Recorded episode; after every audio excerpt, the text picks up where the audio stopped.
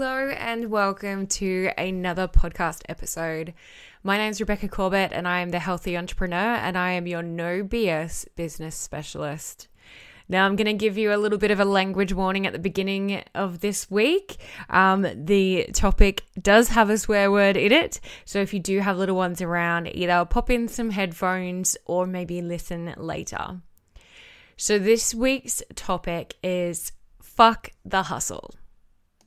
So I want to tell you about when I began um, my first, we'll call it real business. I did family daycare before I started my bookkeeping business, and technically that's your own sole trader business.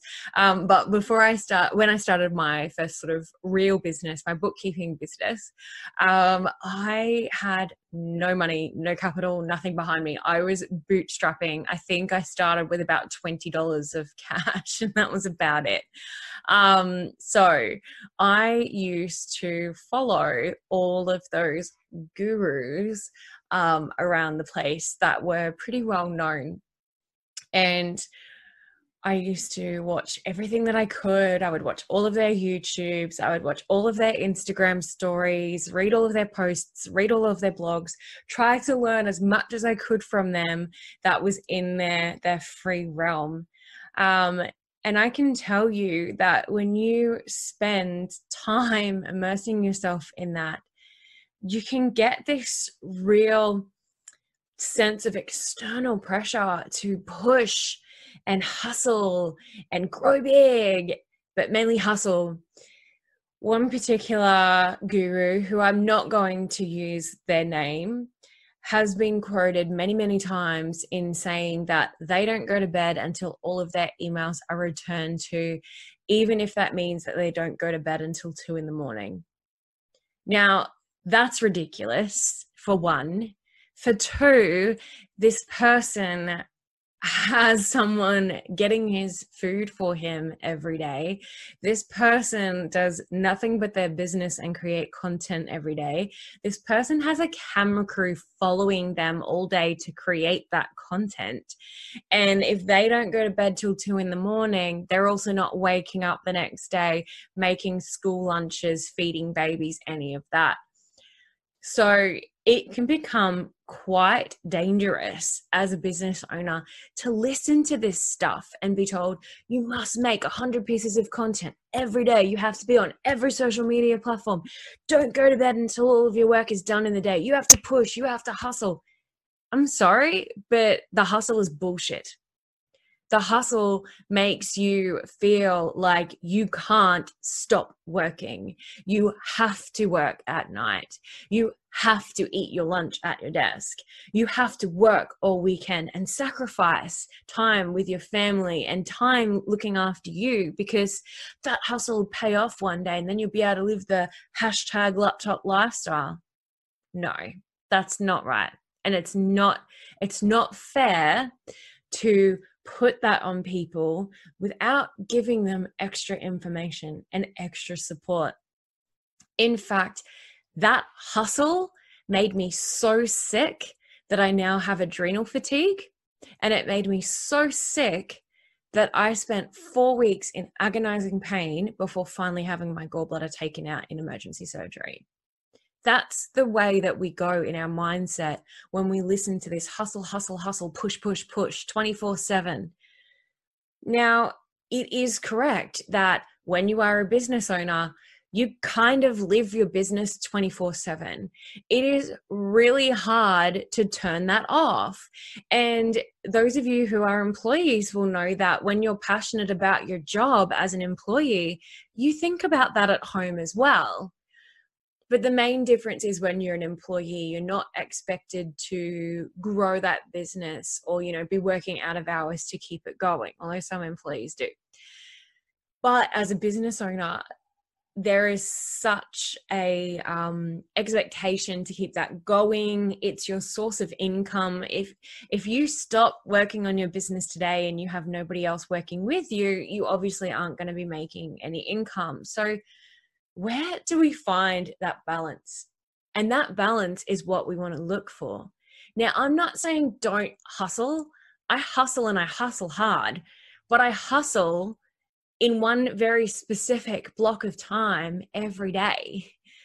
So, I want to give you my five top tips to keep you safe, healthy, well in your business so that you're not living that hustle lifestyle and you're not burning yourself out and you're not going to end up sick with adrenal fatigue and no good to anyone.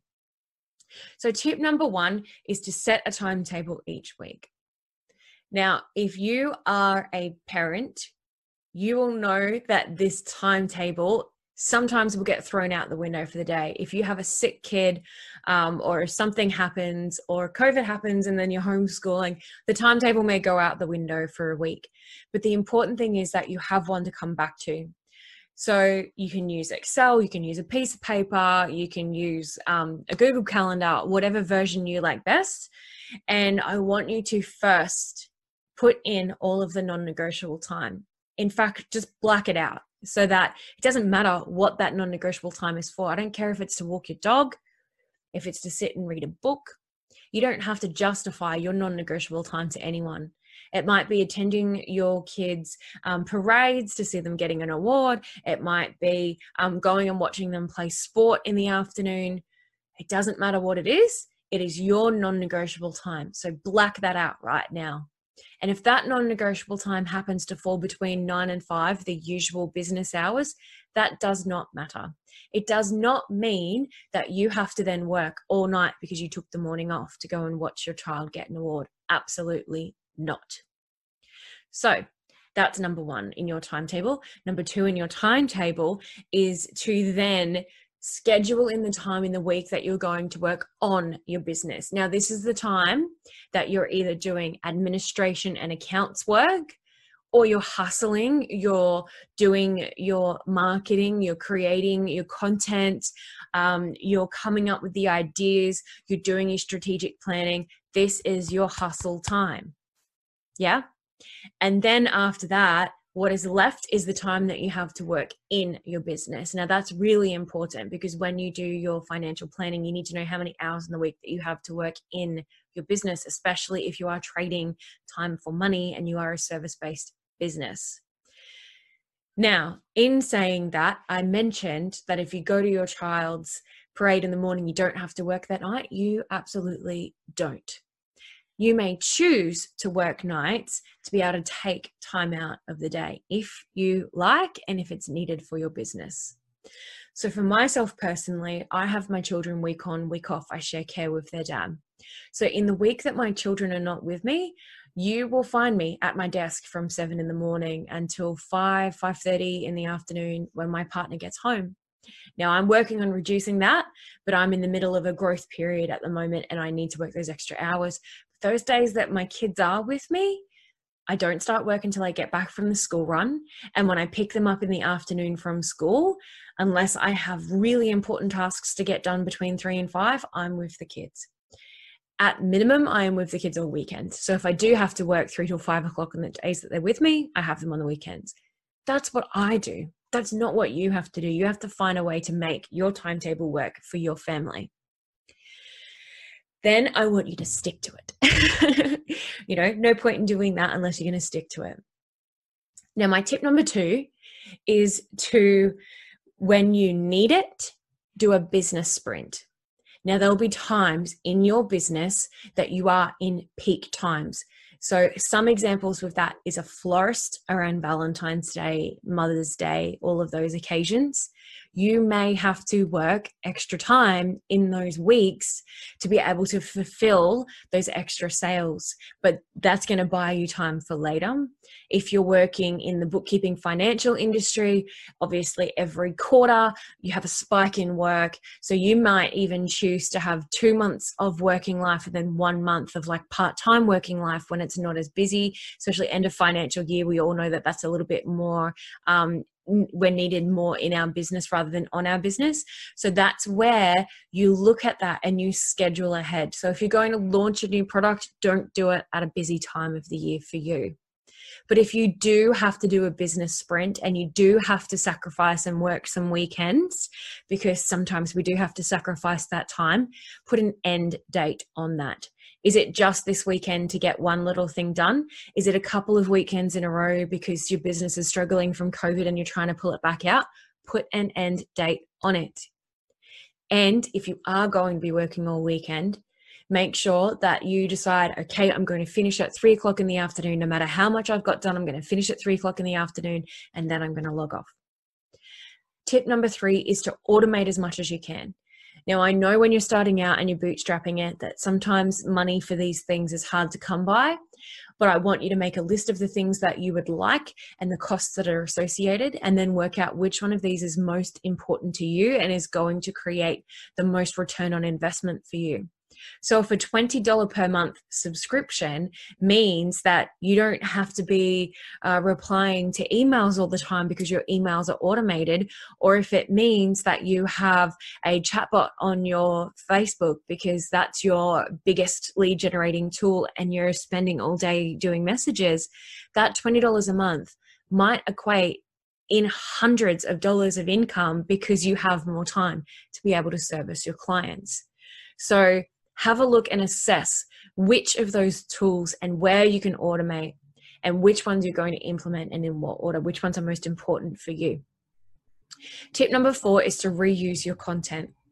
Now, I'm a big fan of batching your content. I spend one day per week creating and scheduling my content for the week ahead. I used to do two weeks. At the moment, with the changing environment, I do one week, um, but I schedule that um, for Fridays. Fridays is my day where I like to do a lot of my administration. I like to work on my business. I don't like to do too much client facing work on a Friday because I am tired by then and I know that my energy is down with my adrenal fatigue. I, I have very limited amount of energy to give people and I know that they're not going to get the best of me on a Friday. So I save that work um, for a Friday where I'm quite capable of creating the content. Now, one podcast can become a blog that can become at least three or four pieces of content for social media. Take little snippets of each paragraph and use it as your captions on your social media. Reuse your content, split it up into pieces and see what you can do with it. And lastly, tip number five is get yourself organized. Use a task management tool or even just a notebook. Make sure that all of your tasks are scheduled in for a particular day so that you can ignore it until that day. So, for example, my content creation, if I come up with a fantastic podcast or blog idea during the week, I have a project in my favorite tool, Asana, and I use the free version, and you can use the free version too. It's amazing. Um, I have a little brain dump in there of podcasting and blogging and content ideas.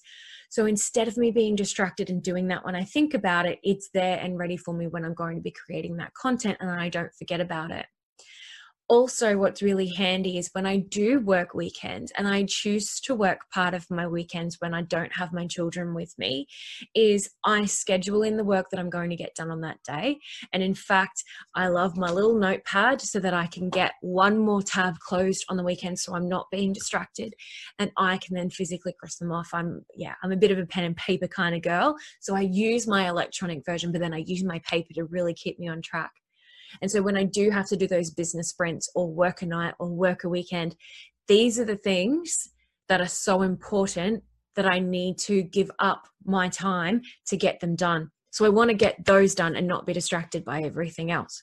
So getting yourself organized, having task management, or even just a way to be able to brain dump your ideas means that you can stay as productive as possible during that time in the week that you've set aside for billable work that that stuff where you're working in your business. Now if you have trouble getting organized and you're not sure where to start or you'd like some handy tips on getting organized well I can help you. I actually have a free five day challenge.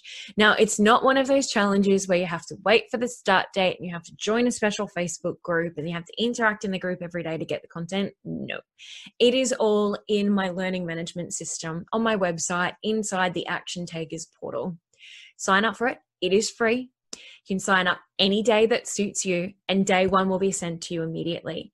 you actually have access to all five days immediately, but my automated system will send you an email every day to remind you to log in and have a look at the next day's content. It is designed for you to spend less than 30 minutes a day getting one aspect of your business sorted out and set up so that you've done it once and you've done it forever.